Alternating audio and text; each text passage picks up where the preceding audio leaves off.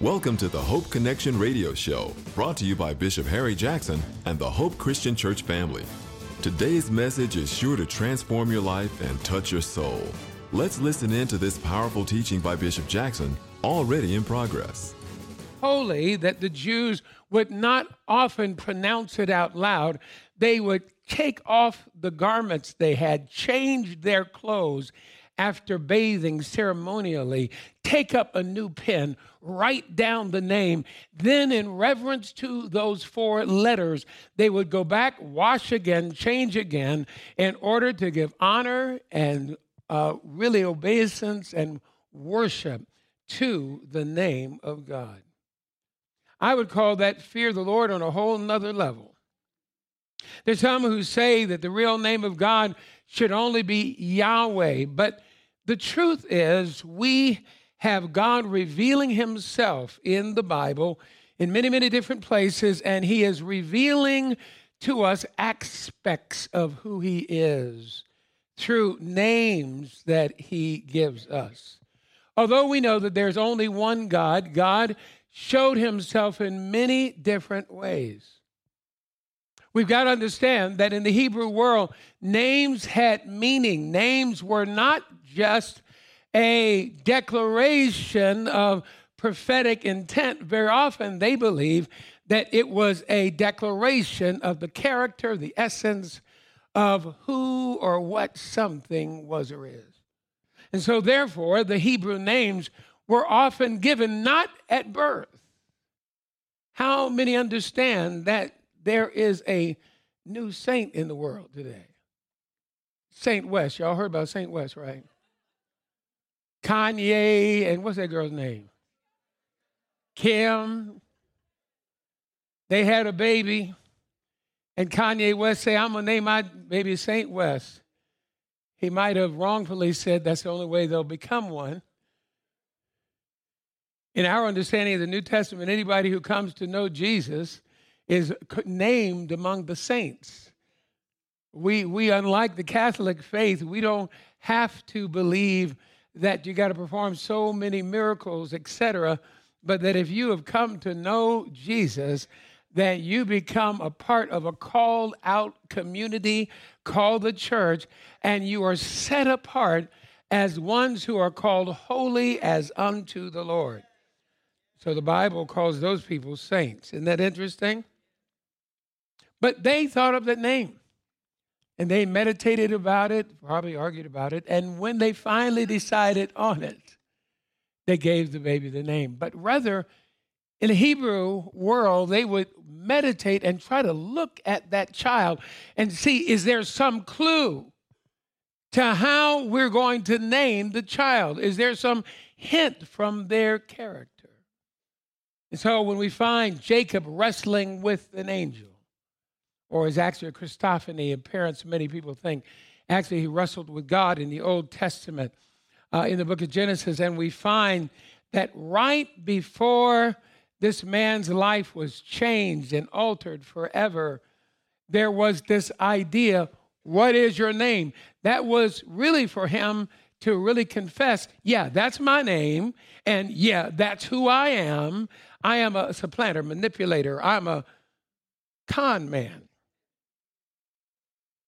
And then the Lord said, No longer shall you be known as con man. I'm going to change your name because your character is going to change. But the God who we serve, his character is unchangeable, but it's so high and lofty above what we can typically understand that he is downloading bit sized dimensions of revelation. So there are many compound names of God. So we have El Shaddai. We have perhaps Jehovah Jireh. We have Jehovah Nisi as some of the names. And we have taught and you've heard many of the compound names of God. And what we are finding here is David is simply saying, Lord, your name is excellent. You've set your glory above the heavens. Your character you're going to honor more your nature you're going to fulfill more you're going to do according to who you are more than what we think are unchangeable signs of your omnipotence and power. Verse 2, it says, Out of the mouth of babes and sucklings thou hast ordained strength because of thine enemies, that thou mightest still the enemy and the avenger. Out of the mouth of babes and sucklings. Suckling is a nursing baby. In these days, you would have seen the nursing period for children to be much longer. It talks about kids who are not of the age that they are supposed to be able to defend themselves or to care for themselves. What's the point of bringing this up? God is essentially saying that his enemies and the forces that are arrayed against us in our lives are so much stronger than we are in the naturals, have more power than we have in the human dimension, that there's no way that we can marshal or muster the strength to combat supernatural enemies on the order of the battles that we face in this realm. But God has given us access to supernatural weapons. And they're all hinged and linked to his name. How many are with me so far? So notice in 2b it says that thou mayest still the enemy and the avenger. Two different kinds of enemies, two different kinds of dimensions an enemy and the avenger. We don't have time to go there, but you can, if you need to, you can go to Matthew chapter 21, verse 16. Over the years, we've come back and forth to this passage, but Matthew 21, 16 says this Jesus' words out of the mouth of babes and sucklings, Jesus said, Thou has perfected praise. And so Jesus defines the strength that is the thing that stops enemies and stills avengers as being praised. In other words, when we hit that spiritual dimension of what God defines as praise, what you call praise may not be what God calls praise. What we think is praise sometimes is just singing. What we think is praise is somebody else singing for us. What we think is praise may be somebody else's recording. But God is thinking about Hebrews chapter 13. Uh, he is thinking about the fruit of our lips, giving thanks unto the name of the Lord. That kind of praise brings us before the manifest presence of God. It brings us into a secret realm. It brings us into the habitation of the Most High. It brings us under the shadow of His wings. That kind of thanksgiving offered at the name of God in relationship to that name can protect us and cause provision for us, and it can watch over us. Are y'all there with me today? Oh, it's very, very important that we understand that we're talking about the name, the name, the name, the name of God. It stops the enemy. Enemies we can't see. It stops principalities and powers. It stops the rulers of darkness of this world. It stops the malevolence of evil nations. It stops the evil intents of demonically inspired minds. It stops Satan's advance and releases the power of God. Somebody needs to give the Lord a thank offering just for that. Amen. We need to be thankful we're still here. We need to be thankful that San Bernardino was not uh, College Park, Maryland, that is. We need to be thankful for what God is doing and how He is moving, that thou mightest still the enemy and the avenger. We talked at some length on Wednesday night. We've talked in times past about the idea that the avenger means someone who is justified to bring retribution, judgment. Avenger is someone who is a rightful designation. Hebrew law, if you killed my near relative, even by accident, I have the right to kill you. You take out their eye, I can take out your eye. You kill one of my animals, I can kill one of your animals. There were cities of refuge where people would run to in that day, the days of the Old Testament, And at the cities of refuge, if you got to one without the Goel or the avenger catching up with you, who had the right to destroy you, even if it was an accident, when you killed somebody's relative, your blood needed to be shed. You get to the city of refuge, the elders would meet you at the gates. At the gates of the city where all the adjudication and all the contracts were held, the court was held in session at the gates of the city. Their elders would come and they would hear your case like a Supreme Court of our day. And if they said, Yes, we believe you, come in, you would be safe during the lifetime of the high priest of that day. So it was a word picture and a prophetic declaration of future truth. We live in a time where we too have a high priest. How many know we have a high priest? What is his name? His name is Jesus. So there's a place we can get to in Jesus where we can find refuge, where things that we are supposed to be paying the penalty for will not be held against us. And as long as we stay in that city, we don't have to pay the penalties. Anybody other than me ever had the feeling that you were exonerated from a crime or for a crime that you were actually guilty of, that some punishment that should have come your way did not come your way, that it was somehow mitigated or expunged by some merciful God who intervened on your behalf. So you've got the idea. So, what I'm seeing here in Psalm 8, verse 1 and 2, is that as we praise God and thank God, that God says, Bam, I'm stopping and blocking the enemy who's my enemy, who's trying to get you. You're too weak to fight him in your own strength. All I need you to do is give me thanks. And then there's some stuff you started yourself, and you're about to reap what you've sown, and I am going to cause there to be crop failure for some of the mistakes that you have sown into your own life. I'm about to undo what you've set in motion to do in your life. And even beyond your understanding of how to appeal, how to go to the courts of appeal, I am going to let the avenue of the declaration of my great name expunge and wipe out the legal authority that thing has to come back and take you out. Isn't that a great thing to know? So there's much we could go into. Look at verse 4. It says, What is man that thou art mindful of him? That you remember him, and the Son of Man, Son of Man. The idea, David saying, And even me. How is it that you're concerned about me? That thou visitest him. The word visit there is an interesting word in the Hebrew. And if you would look it up, it can speak of oversight. It's either one of two things it's either God bringing judgment or oversight.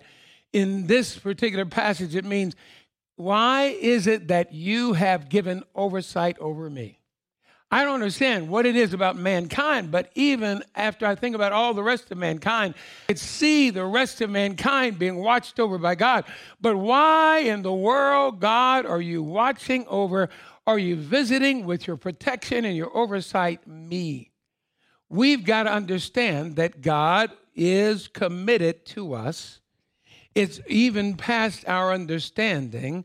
We need to understand that we are anchored in a relationship with Him that is based on His loving kindness and His mercy, that He set His love upon us. I think this is very, very important.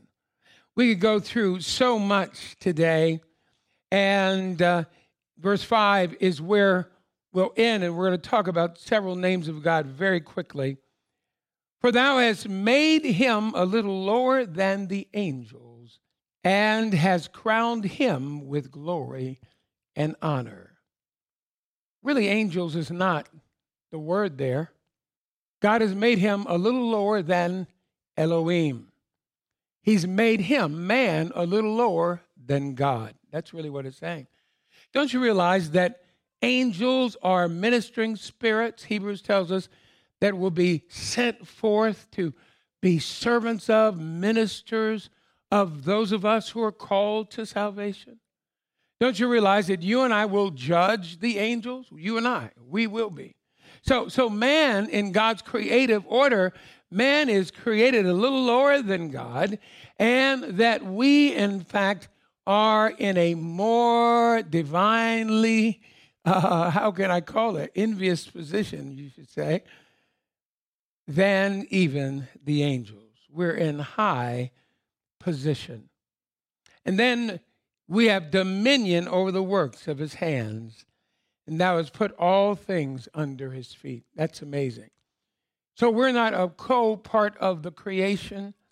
We are not created alongside of Flipper or Bambi. They're not equal life forms. Come on now. Some people are saying it's a humanistic thought that, you know, we are supposed to protect the earth because our fellow creations and creators. No, no. No, we have been ordained and appointed by God, just as it was in the garden, to watch over that which God created. It's an interesting thought, isn't it? Doesn't mean we should abuse the earth, but it simply means that we have responsibility for the earth. In a few minutes, we're going to give thanks to God. But I want us to take a, a couple of ideas. You know, in the Old Testament, there were these places where God visited. And again, because of the economy of revealing himself, he would show aspects of himself, show dimensions of his name, show aspects of his glory and character, so that we could make a demand on that particular name. Put your finger in Psalm 8. Go with me to Psalm 50, verse 23. A few years ago, we did a whole series on Psalm 50. Let's look at thanksgiving and praise working together. Psalm 50, verse 23. Y'all still out there with me? Psalm 50, verse 23. Amazing. It says this Whoso offereth praise glorifieth me. Whoever offers praise glorifieth me. The word glorifieth, Hebrew word kabod, which means to make weighty. Or another idea is whoever glorifies me makes me weighty, makes me manifest. Are you with me? Whoever offers praise, I'll show up, is what's being said. I will be glorified and manifest. And to him that ordereth his conversation aright. In other words, he lives in line with my covenant. Whoever lives his life according to the word. Are you there with me? You're offering praise, you make me weighty. And if you're living your life in right alignment, when I show up, what am I going to do? Psalm 50, verse 23 I will show the salvation of God, I will show the deliverance of God. If you're walking like you're supposed to walk in my covenant, and you begin to give me thanksgiving and praise, I'm going to show up as your deliverer. I'm going to manifest as your breakthrough. I'm going to release my grace and my power on your behalf. And all too often, we want to cry out, Lord, help. And Lord says, Well, there's one way I'm going to help. You need to call on my excellent name. You need to walk in that attitude of gratitude, but more specifically, you need to lift up your voice and lift up your focus. And when you begin to give thanks to my name, your focus will shift from your problem to my deliverance, and I will manifest myself in your situation. Anybody understanding what I'm talking about? We'll open the door for God to intervene. We'll open the door for God to move. Maybe God is waiting for you. One thought I've had recently about the whole book of Job. All the way through the book of Job, Job is complaining about all the stuff that happens. And then about verse 42, uh, Job, chapter 42, rather, Job comes to the final idea and he says, Well, Lord, you know, I don't know. And he finally gives up. After God says, You know, hey, where were you when I did this and I did that? And finally, Job says, Oh, Lord, I've heard of you at the hearing of the ear, and now I see you at the seeing of the eye. And I repent. Repent for what? I repent that I had the nerve to be, accusing you of doing something wrong to me. And so Job switched gears and moved into an attitude of thankfulness. The Bible says that God restored double for what he lost.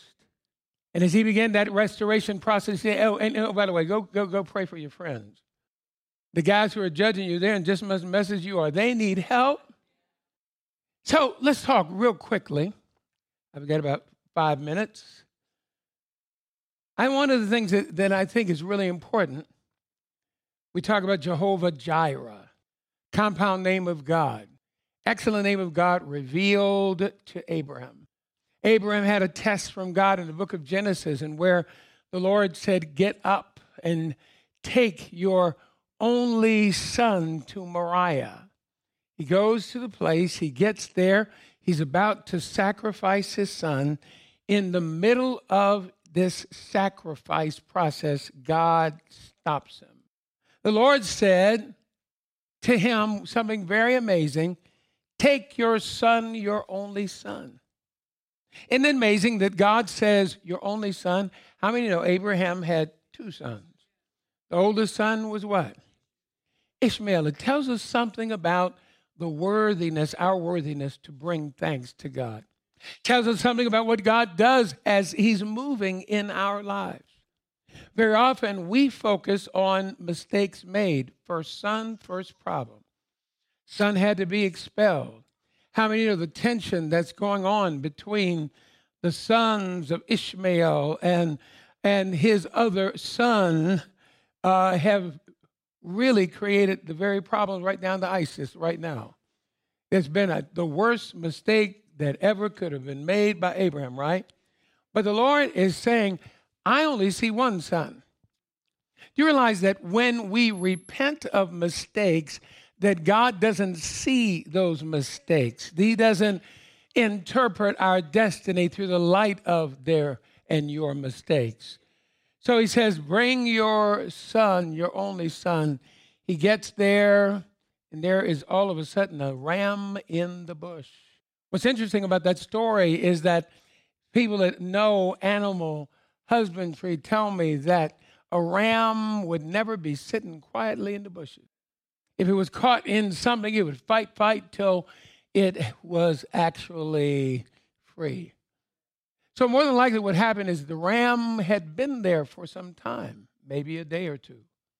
The ram had no doubt struggled and could not get free, and had no doubt lost his strength and is passed out waiting on the hilltop.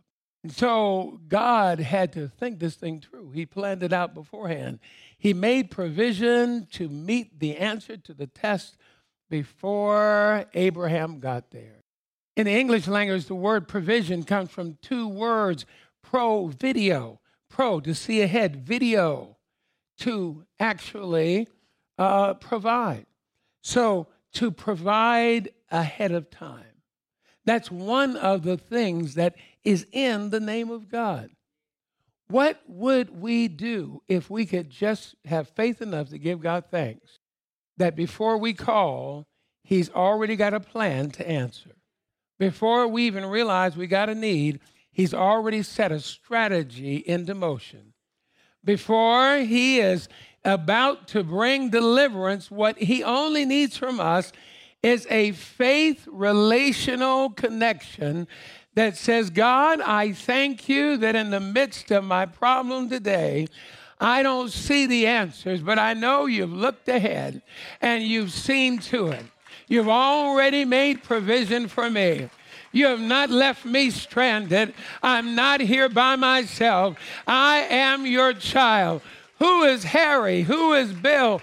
Who is Sue? That you are watching over me. I am your child. Thank you for listening to the Hope Connection radio broadcast.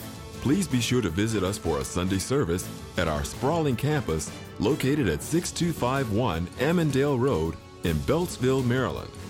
That's 6251 Ammendale Road in Beltsville, Maryland.